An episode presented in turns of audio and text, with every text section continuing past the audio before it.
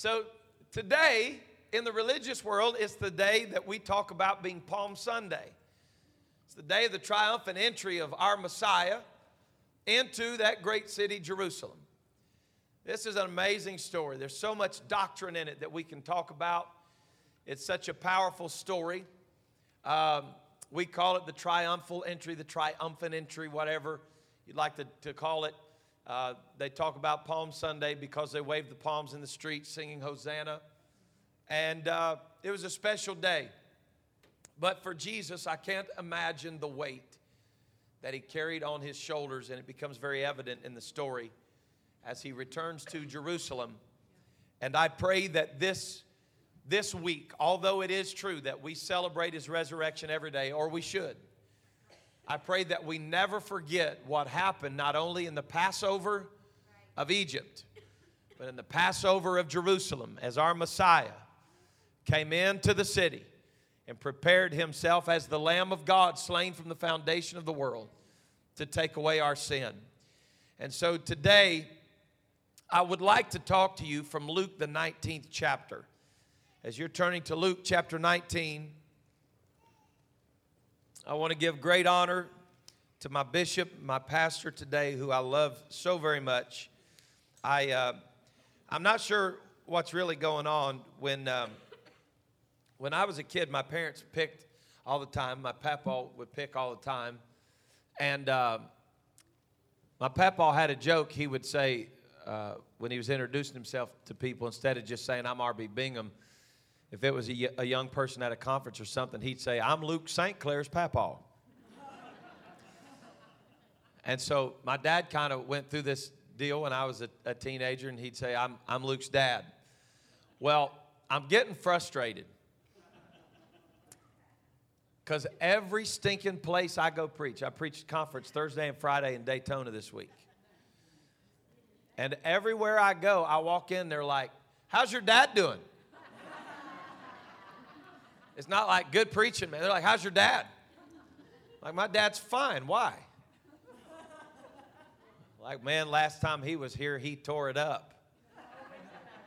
I said, Well, I guess I'm here to put it back together.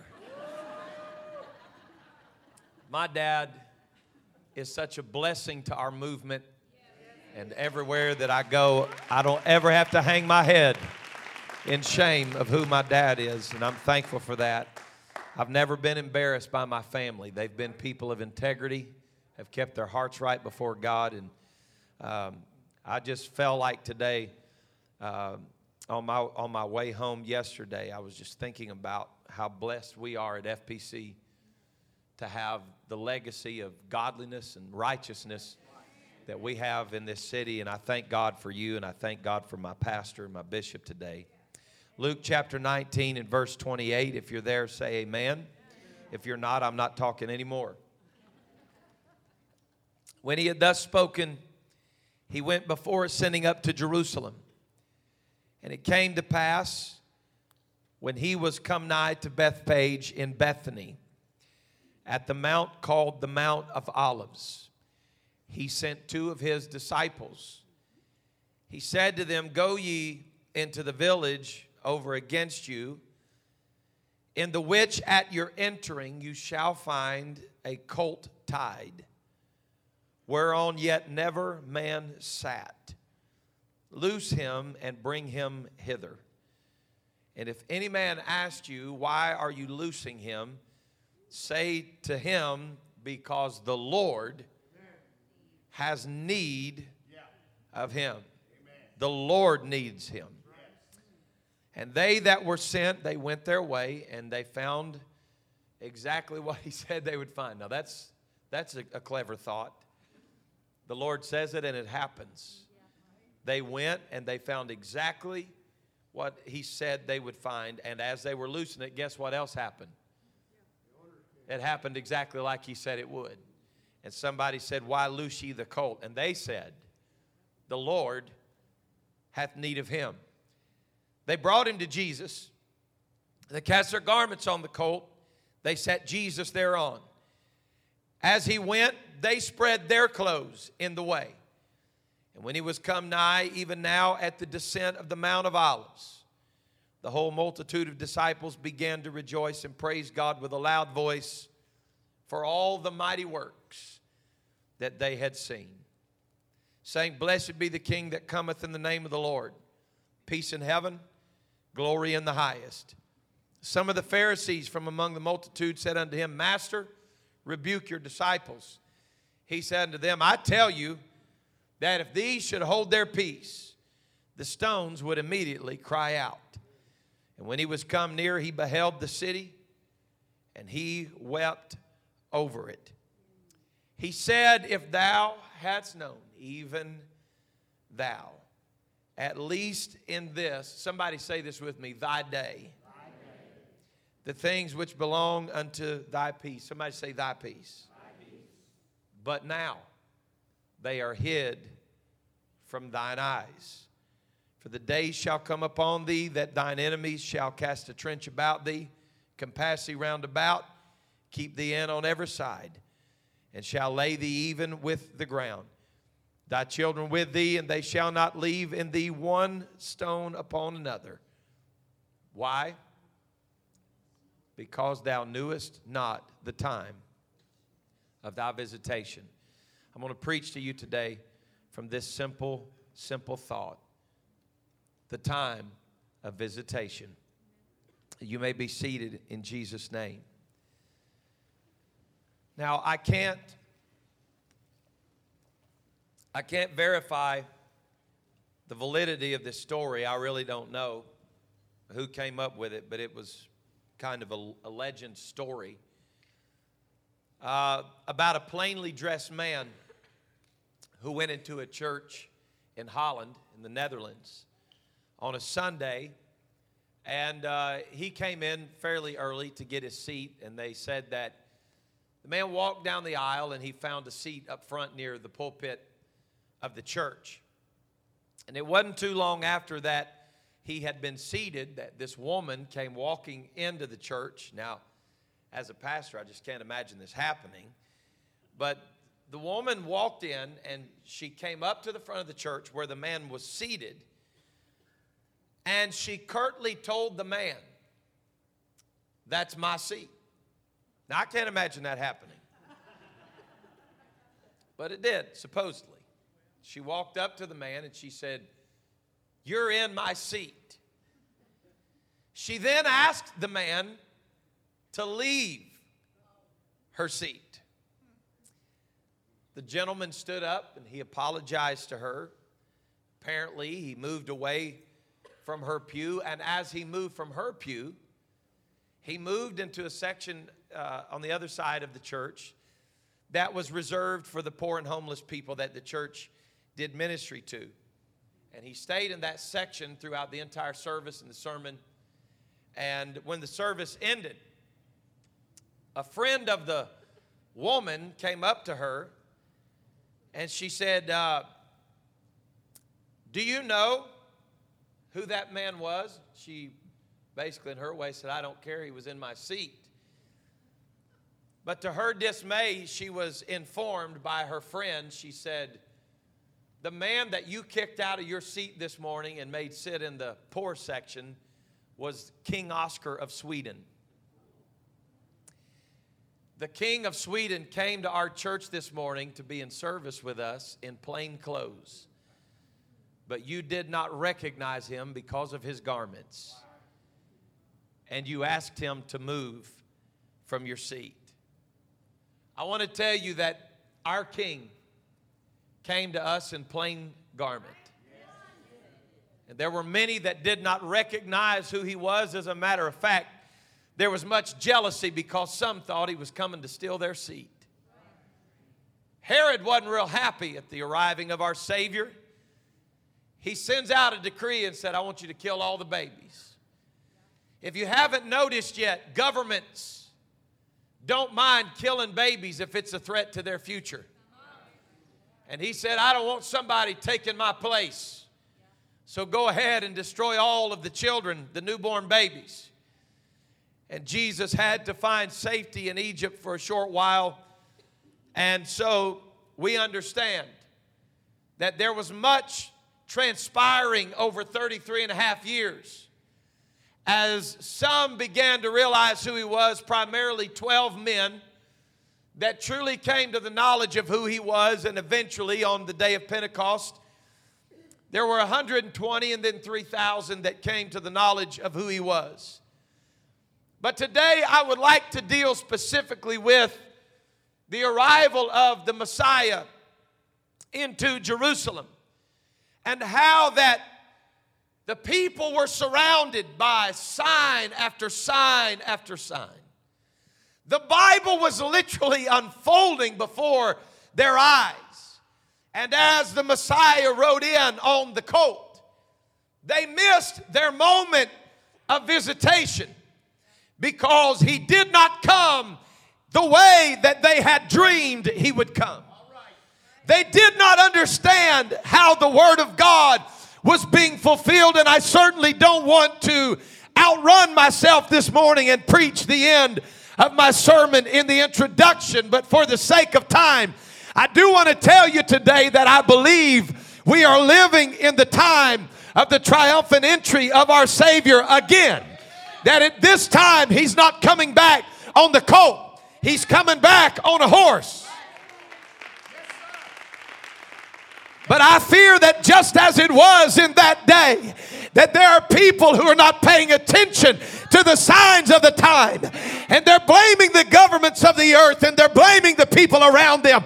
And they're blaming nation because nation is rising against nation. And there are wars and there are rumors of wars. But it has nothing to do with the coming of the Lord. It's just that it's an evil day in which we're living. But I'm telling you today, the first time He came to us, He came in mercy. He came clothed in mercy. John said, Behold the Lamb of God. He came as the Lamb that was coming to be slain for us for our sin. But the next time he descends from heaven, he won't be coming back as the lamb led to the slaughter, but he's coming back as the lion of the tribe of Judah, and he will judge this earth.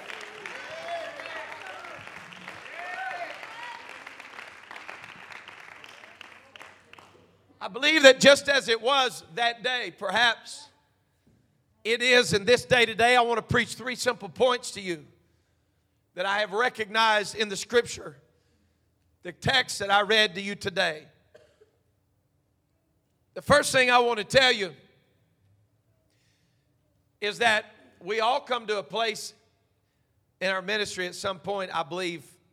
I know I've said it, been frustrated go to my office and sit down in my chair and say, if Jesus Christ Himself would have preached that, right. somebody would have missed it. Right. It's a frustrating moment. And people deal with that, you know. But can you imagine that it really was Him? Yeah. That came riding in, and there were some that got the picture yeah. and began to praise Him. But in that moment of his entry into Jerusalem, the first thing I want to tell you, believe it or not, is there were people that refused to give him praise. It was a day of much celebration. As Jesus rode in, Matthew 21 and 8 tells us that there was a large crowd of people that gathered in that day and they gave him quite the rousing welcome. They were praising and shouting to the tops of their voices Hosanna, blessed is he who comes in the name of the Lord. It was in Luke, the 19th chapter. This is one of the only things that all four Gospels talk about. But Luke 19 and 38 tells us they were saying, Blessed is the King who comes in the name of the Lord. There was recognition of who he was. As a matter of fact, in Matthew 21 and 10, it says that the entire city was stirred. Praise was arising it like flooded the city. There were people worshiping. 19 and 37 of Luke tells us that the people joyfully praised God in loud voices for the miracles which they had seen. And we start to recognize what I believe to be an issue to this day. Jesus wasn't working miracles on the colt, they were giving him praise for miracles that they had seen. That's what it said. These were people that had seen miracle signs and wonders and loaves and fish, and they were giving him praise for the things that he had done, not realizing that at this moment he wasn't there to bless them. He was arriving as a prophetic utterance coming to pass and being fulfilled. That the Messiah himself, God manifest in the flesh, was arriving in the city and it stirred the whole city. It was so powerful that people were stirred, but their emotions were stirred by what he had done, and very few recognized who he was. As they gave him praise, the children praised him in the temple, shouting, Hosanna to the Son of David. When at that moment there were some so called spiritual folk that looked at Jesus and said, You need to tell your disciples to be quiet. You need to tell your disciples to stop giving you praise. And Jesus made a statement that honestly some people don't fully understand, I don't think, that could only be made by the creator of all things. When he said, If these don't praise me, then the stones are going to cry out. If you look for yourself, you'll find out in science that there is a frequency that is always moving in the earth. And that even the stones of the earth that you and I look at and we think they have no power whatsoever, there is a frequency that's moving in the earth at all times. I'm telling you that the rocks praise him. I'm telling you that the trees and their branches praise him. I'm telling you that the beautiful blue sky praises him. I'm telling you that all creation praises him. But there is a difference between me and the rocks. There is a difference between me and the trees. The trees have no choice but to raise their branches. But I came in here this morning and I had a choice as to whether or not I would give him praise. I know there were some in Jerusalem that day that missed who he was, but let it not be said of us at FPC on Summit Praise. I came because I choose to bless him, I choose to praise him, I choose to love him.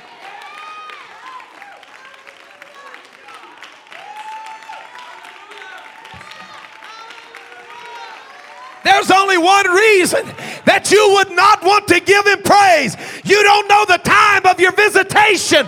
You don't know who he is. You don't realize how powerful he is. Once you know who he is, once you know what he can do, once you know how he delivers, you've got to give him praise.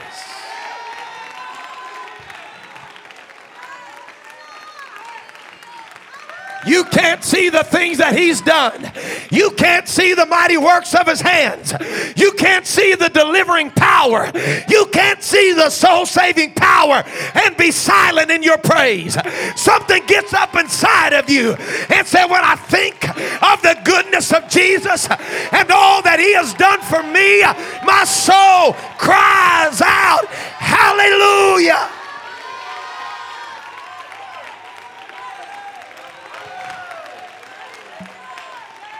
You can judge us if you want to. You can be critical if you want to. You can try to silence us if you want to. But when I think of Jesus, I've got to give him praise.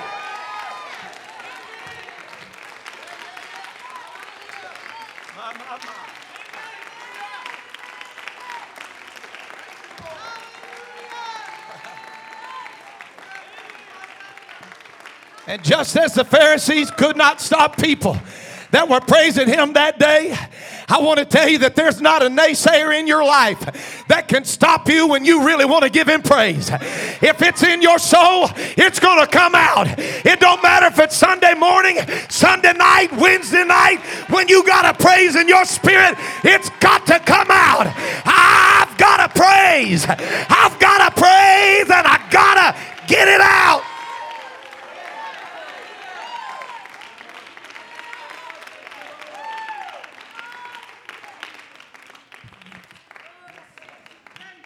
The sad thing to me at first is that at the time of their visitation, there were people who were not willing to praise him.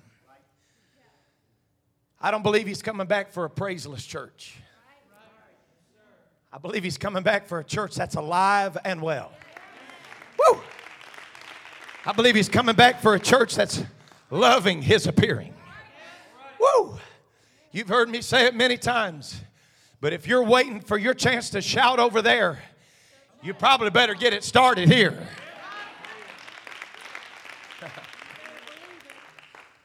and so I believe, as it was with the first coming of our Messiah, there were people who failed to recognize who he was. And they refused to praise him and tried to stop others from praising him. The second thing, this is simple preaching. The second sad thing that happened to me that I see in this scripture is that as the Lord came into Jerusalem with the weight of Passover on his mind, knowing what was going to happen at the conclusion of the feast, that in the midst of all of this, he has to cleanse the temple. Think about it. As he's coming in to the city with the weight of Calvary on his mind, he has to stop along the way and bring correction to those who know better. The timing of this is so incredible chronologically, how it happens in the story in Mark 11. If you watch how it kind of unfolds, I love fogging up glasses while I'm preaching. if you watch how it unfolds, in verses 1 through 10, Jesus enters into Jerusalem in Mark 11. In verses 11 through 14, Bishop, I, have preached a bunch of these stories that kind of happen here, but you usually preach them isolated. But Jesus, it's when he comes into Jerusalem, the triumphant entry, that the fig tree is cursed. Jesus is walking uh, into Jerusalem, riding into Jerusalem on the colt. He gets off and he's walking into town and he looks at the tree and he says, You shall no more bear fruit again. And then in verses 15 through 19, he evicts the money changers in the temple that were selling doves, selling sacrifice. That you preach about it all day. It's so powerful. There's doctrine everywhere in this. But in verse 20, as he's walking out after this, Peter recognizes the tree. And he said, Lord, in 21, he said, Lord, the tree that you cursed, he said, that thing is dried up from the roots. Peter sees the tree dried up and recognized what happened the Lord cursed the tree, cleared out the temple, and then Peter recognizes the roots of the tree dried up. Why does it happen in this order? Several reasons, but let me give you one. Jesus was walking not only into a temple, a place of worship, but he was walking into a system. Jesus was walking into a system that he had been brought up in, a system that he was fully functioning in. I know people are so critical about this, but it'll never be preached in this church. You can just mark it down. Jesus did not stop functioning as a Jew to be the Messiah. He fully functioned as a Jewish man in a Jewish society and was still God manifest in the flesh. How do we know that? Because we see it in the scripture that he is fully God and he is fully man. John 1 and 14, he is the word that became flesh and dwelt among us. Come on, somebody. First Timothy 3 and 16. Does it get any more plain than First Timothy 3 and 16. And without controversy, great is the mystery of godliness that God was manifest in the flesh. He was justified in the spirit. He was seen of angels. He was preached unto the Gentiles. He was believed on in the world and received up into glory. I'm telling you that God robed himself in flesh. But he did it as a Jewish man that understood the system. I used to hear it preached all my life when I was a kid. Jesus came in and turned the law upside down on its head. That's not true. Find me one story in the scripture that Jesus broke the law. Oh, yes, yes, he did, Pastor. He let his disciples grab grain. Now you sound like the Pharisees. That's exactly what they saw. They walked through the barley field and grabbed some grain on the way by and said, Look, you're, you're, you're letting your boys break the Sabbath. Said, My boys ain't breaking the Sabbath, I'm saving a life. He set things into order in a way that no other rabbi had ever done before at all. He said, There are some things like life that supersede this Shabbos principle. That if a man is dying, he goes into it. Like if, if you got a, a neighbor and his, his horse falls into the ditch on the Sabbath, you just gonna let it die? No, because it has value. And so you take it out of the ditch. He wasn't teaching them to break the law, he was teaching them the value of life. He ne- Jesus never did break a law. It's replacement theology for people to say that Jesus came in and replaced the law. There's a vast difference in replacing the law and fulfilling law. And so Jesus came as a functioning man in the Jewish society that whether you believe it or not, he went to the temple and prayed daily while he was in the city. And his disciples continued to do the same thing after they got the Holy Ghost in Acts 3. In Acts 2 and 42, they continued daily after the Holy Ghost. You can read it for yourself. They continued steadfast in the apostles' doctrine and fellowship and in breaking bread and in prayers. Go ahead, 43. And fear came on every soul, and many wonders and signs were done by the apostles. How did it happen? Because they continued in righteousness. Yes, they did. The difference was now they were full of the Holy Ghost. And Jesus was walking into a system that had tried and tried and tried and tried to figure out a redemptive plan that would work. And you can think all you want to that it's a coinky dink. But it is not a coincidence that Jesus did it during the Passover. It was the blood of the Lamb and the word of their testimony that got them out of Egypt. And Jesus comes in the same week of the Passover, fully functioning as a Jewish man in the week of the Passover, in breaking bread with his disciples. And the blood of the Lamb is shed. And he told his disciples before the crucifixion, Take, eat, this is my body. Drink, this is my blood. What was he saying to them? You got to get full of the Lamb. He told them that during the Passover Seder dinner get full of the Lamb. And so here he is, walking in. Listen, the Jewish world revolved around the temple. Everything they did revolved around the temple. So they say that in, in history and in the news and in all end time events that, that, that uh, Israel is the center of attention. And the Temple Mount is the center of attention in Jerusalem. Jesus walked into the most sacred place to a Jewish man and woman, but they had started valuing system over supernatural. History tells us that after the Babylonian captivity, we don't see the Ark of the Covenant talked about anymore. It's completely missing. And I've preached it before in history that uh, I believe it was Pompeius the Great that walked into the temple and told the Jewish men there, he said, I, I will go inside and see what all this is you make a big deal about. And that he walked in publicly and mocked them as he went into the holy, holiest of holies. And he came out and he said, Why are you making such a big deal about an empty room?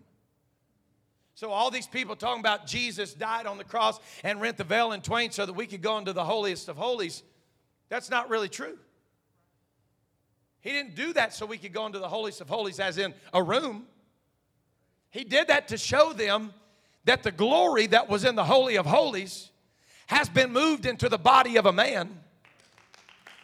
And I am walking with you now as the presence, manifested presence of God in the earth. He was showing them that there were some things in their system that were never going to fulfill the sacrifice of the lamb. Now, this is a tightrope I got to walk right here in a thin line. But I want to tell you something. I believe at the coming of the Lord, when He comes back in the rapture after the church, I believe one of the things fundamentally that God is going to have to deal with at His coming is not just the evil of men, but the corrupted systems of the so called church. Believe it. I want you to look at how much debauchery, sickness, grotesque grossness has been done in the name of the Lord throughout our history. And they've done it in the names of churches. Last night, I just about came unglued. I saw this man that had gone in as an undercover reporter and he was knelt down at the bedside, sitting, I guess, in a chair at the bedside of a Vatican priest who was on his deathbed. And he had a camera hidden, and the man couldn't see, the priest couldn't see it. And the priest began to go on and on and on, bragging about the way that he had abused children through the years. And it was all being recorded. And, and then he began to justify it. He said, I'm thankful that the Lord didn't look on it as sin, because he knew the needs I had in my life. And he began to say that God was providing those children for me to fulfill my sexual needs. If that don't make your skin crawl, I'm telling you, my roots don't run anywhere close to Rome. Nothing. That's why I don't baptize like Rome. I don't preach like Rome. I don't teach like Rome. I don't do anything like Rome.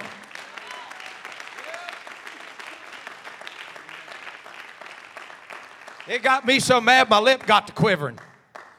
I was mad because people are doing this in the name of God. And they're, they're in a corrupted system. It makes me so mad right now, I just want to say mean things. And it makes all of us look like we're connected. You listen to your pastor. The reason why we preach so hard about the book of Acts roots is because we don't want to be any part of the separation from that line of thinking.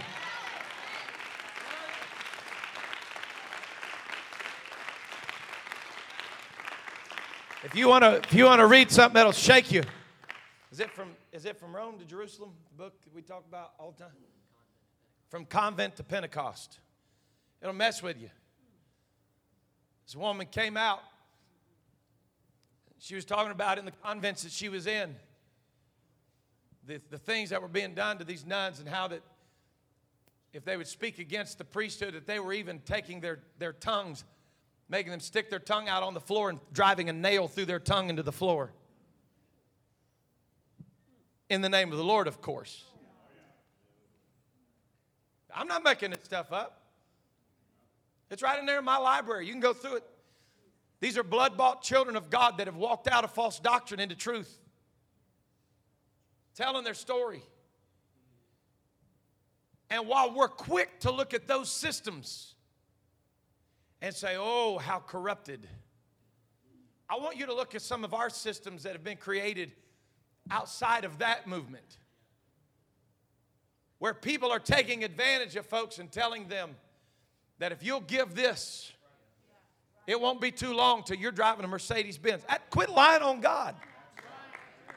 We don't have to prop God up. We don't have to preach prosperity doctrine. If you're a giver, you know how good God is. If you're a giver, you know God never lets his people go without. If you pay your tithe and give an offering, you know God don't let his people down. It's his word. But we've got corrupted systems, man It's crazy. And the closer we get to the coming of the Lord, the more corrupted the systems get. Why? Just think about this. Why, the closer we get to the coming of the Lord, would God be giving revelation to people that the church needs to be more worldly? I mean, seriously, let your mind go on that. We got revelation coming up. That's not necessary anymore. That's old fashioned. So God's going to decide to do that now? I mean, like, the thing He came to save us from, He's going to let us get back in because He's coming soon? Oh, my, my. Did y'all hear that? Does anybody know what it was? It was a rat licking ice. It gets quiet, so quiet you can hear a rat licking an ice cube. The church of the living God was never meant to be affected by the world, but rather the disciples of Jesus. It said that those men turned their world upside down. The problem is that the world is already upside down. So, Elvis, if they're turning the world upside down they lived in, that meant they were turning it right side up. The job of the church is not to jump in an upside down world and say, I can still do that and not go to hell. The job of the church was to jump into the middle of an upside down world and walk up to them in Mars Hill and say, I perceive that you are too superstitious. He said, You talk of this unknown God, but I've come here standing at the tomb of this unknown God to preach to you about a God you can know. I'm telling you that gods in this world are not a new thing. Idolatry is not a new thing in the world, but we can't afford for it to be a new thing in the church.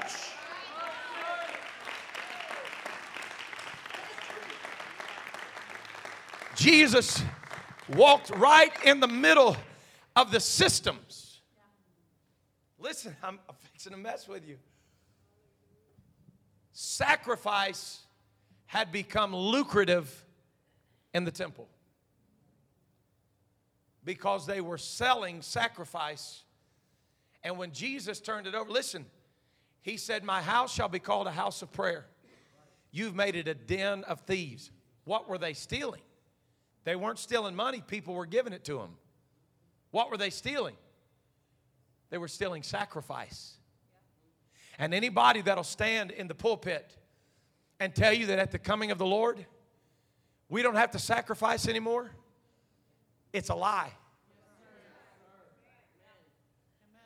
I beseech you, therefore, brethren, by the mercies of God, that you present your bodies a living sacrifice.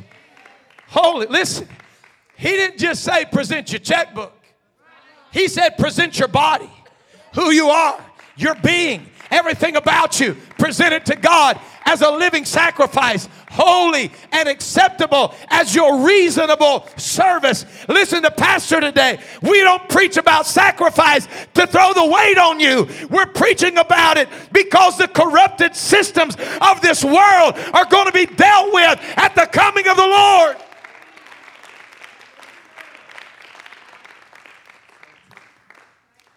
Walks into the system and right in front of their eyes, he dismantles it. And it frustrates them. Why did it all happen? I wish I could preach this really. You could preach just this one thing as a, as a full sermon. Why did he curse the fig tree in the middle of it, all the way to the roots? Because the fig tree was not producing fruit. And he said, I'm turning this system over that's not producing fruit. And I'm going to give you a way to produce fruit. And so now, what we find is what frustrated Jesus, and I'm hurrying today, was that the house of God had become a place, listen to me, of business as usual. His frustration was because the most sacred place for God's children had become a place of business as usual. At the coming of the Lord, He's going to come back and look over His church. And He's going to find some people that are charlatans, that are in it for the money. I got talking with some preachers the other day, some pretty strong stuff going back and forth about how heavy we have put success in the hearts of people of how successful God wants you to be. Listen, I believe God wants us to be successful. And I've worked really hard over my life to create and generate extra streams of income so that I can live well and do good. I, I want to do that. I work outside jobs and extra jobs and do things to create flows of income because I want to live in a good way. I want to be able to bless the church, I want to be able to bless missionaries. But prosperity in the kingdom of God was not about how much He can give me. That's business as usual. If that's what you want, go work for a Fortune 500 company and work your way up the ladder. Woo! What do you think he's going to do when he walks into the systems of some of these churches? And it's turned upside down. Waters of baptism hadn't been troubled in three years, and the baptistry's dry. Don't even have water in it. Nobody's got the Holy Ghost in years. But the pastor wears $1,200, $1,500, $3,000 suits, drives a brand new car every year. You know what? I, am jumping out here on a limb. I, I, know he's, he's neglected walk away from, from some things like, but I look at guys like, like Jakes people talk about it, and, and Jakes knows the truth. Just if you ever talk to him off camera, he'll tell you the truth. But everybody's talking about, oh, look at all the money he stole from people. He ain't stole money from people. He don't even take money from that church. He sold enough books, sold enough stuff of his own. He's built his own empire. But I'm struggling with these people that are using the kingdom of God, Brother Gray ripping people off and telling them God's going to bless them for it. That is not a culture of sacrifice. It is a culture of slapping God in the face and telling God what He owes us. And you mark it down this morning. I know I've slowed down here. I was preaching about praise and y'all were with me. But God is about to walk through the church in the end time and send his angels through the church. And he's going to start looking for people that are in it for the system of what's in it for me. And he's going to look for people that are what's in it for the kingdom of God. And I believe, Bishop, that's going to be part of the separation of the wheat and the tare. Y'all got, got a few more minutes so I can finish? All of this happens because the people did not recognize their time. And this is the last thing I'm going to tell you about biblical prophecy being fulfilled right before their eyes. Isaiah 62 and 11. Behold, the Lord hath proclaimed unto the end of the world. Say ye to the daughter of Zion, Behold, thy salvation cometh. Behold, his reward is with him, and his work is before him. Zechariah chapter 9 and verse 9. Rejoice greatly, O daughter of Zion. Watch this. Shout, O daughter of Jerusalem. Behold, thy king cometh unto thee. He is just and having salvation, riding upon an ass and upon a colt, the foal of an ass. Isaiah said, It's coming. Zechariah said, It's coming. But when he came, they didn't recognize him. He gave them the heads up. I'm on my way. I'm coming. It's coming. Listen to the prophet. Listen to the preacher. I'm on my way. But when he got into the city and literally Yeshua, salvation, was seated on the foal of an ass. Thou shalt call his name Jesus for he shall save his people. And salvation comes riding in. Whoa. Whoa, whoa. Whoa. And they started throwing their clothing. Now, listen, folks, I don't even know if they truly realized what they were doing. The scripture tells us in 2 Kings 9 and 13 about kingship that they hasted and took every man his garment and put it under him and on the top of the stairs and blew the trumpets and said, Jehu is king. All the signs of royalty were there and they missed a visitation. Well, that's because they didn't have the New Testament. It was being written. The problem is they forsook the Old Testament prophecy because they liked their system and they missed the prophetic, the supernatural. Lord have mercy. They stopped putting importance on the supernatural word and started pointing to what they could do in their own flesh for 400 years. But Malachi told them at the beginning of the 400 years don't forget what Moses told you to do. Don't forget what the Lord told you to do because there's coming a time that He's going to turn the hearts of the fathers to their sons and the hearts of the sons to their fathers. And you're not going to get there by forgetting God. You're not going to get there by forgetting the supernatural. You're going to have to hold on to what you know is right. I'm closing. God. John 12, 13, they had palm branches. They spread them on the road, Matthew 21 and 8. Revelation 7 and 9, John said, I saw a multitude waving palm branches, Bishop. Yeah. Prophecy unfolding before their eyes. Right. We just came through the craziest year of my life, your life, all of us. Brother Jeff, nobody's listening. As soon as the pandemic goes away, they're just going to chill. Let it go away. Put my little shot in, I'll be okay. I'm going to tell you something. We need a Holy Ghost inoculation worse than we need any kind of inoculation. We need to be led by the Spirit of the living God. We need to get the Holy Ghost down inside of us. And every time my heart beats, all I can feel, Brother Kevin, is that He's coming. And He's coming soon. And all the prophecies are saying He's coming. All the prophetic words are saying He's on the way. All the signs of the time are saying that He's coming. I don't want to miss my visitation. Let's stand. Let's stand together. Oh, God.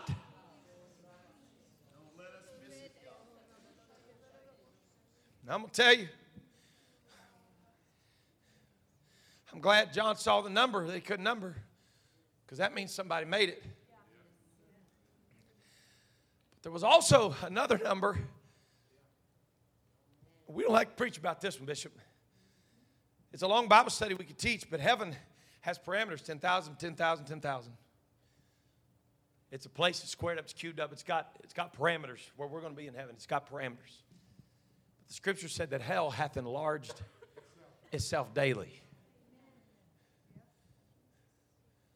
While we're anticipating heaven, hell is continually expanding. Because somebody, and listen to me this morning, that please know this is not fear preaching. I'm telling you about some people that missed a visitation because they didn't know who he was, and Jesus stood there and he wept. He said, If only you would have known if you would have known who I was and what I was doing, but you missed me. Somebody someday will hear the trumpet sound and not have a clue what it was. They're going to start calling people, looking for people. I hope when they call me, my phone's disconnected. There'll be no second chances, in my opinion. I've taught you on the 144,000. It's not a risk I'm willing to take. I'm going to go in the rapture. Whether I go by the grave or by the rapture, I'm going. But somebody's going to miss it. And I'm going to tell you what I'm afraid of is that they're going to miss it while the Word of God is being fulfilled right in front of their eyes. Riding on the foal of an ass, coming as the king, salvation. They let him ride right in, worshiped. But, Brother Wendell, this shook me. The same multitude of people singing, Hoshiana. Blessed is he who comes. The end of the next week, we're saying, Crucify. Don't tell me how spiritual you are by how you can dance and scream and shout. I want to know will you follow him to the cross? And will you let his blood be on you and your children? God, don't let us miss. Oh.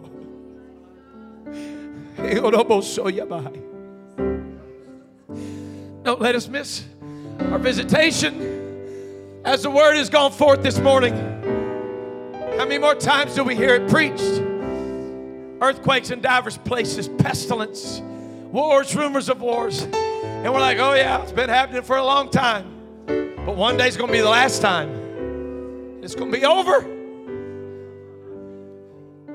Don't let us miss it.